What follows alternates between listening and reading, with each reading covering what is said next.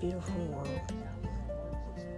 We are supposed to take care of it, not let it fall to ruin.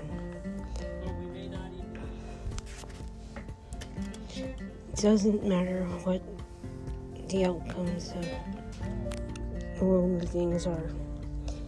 We should be thinking above the world, above all things that are worldly. Brothers and sisters, we are in some serious trouble. Serious, serious trouble right now. Not just our nation, but every nation in this world is going to get the wrath of the Lord if it hasn't already. Oh, Heavenly Father, help us to see what we have done.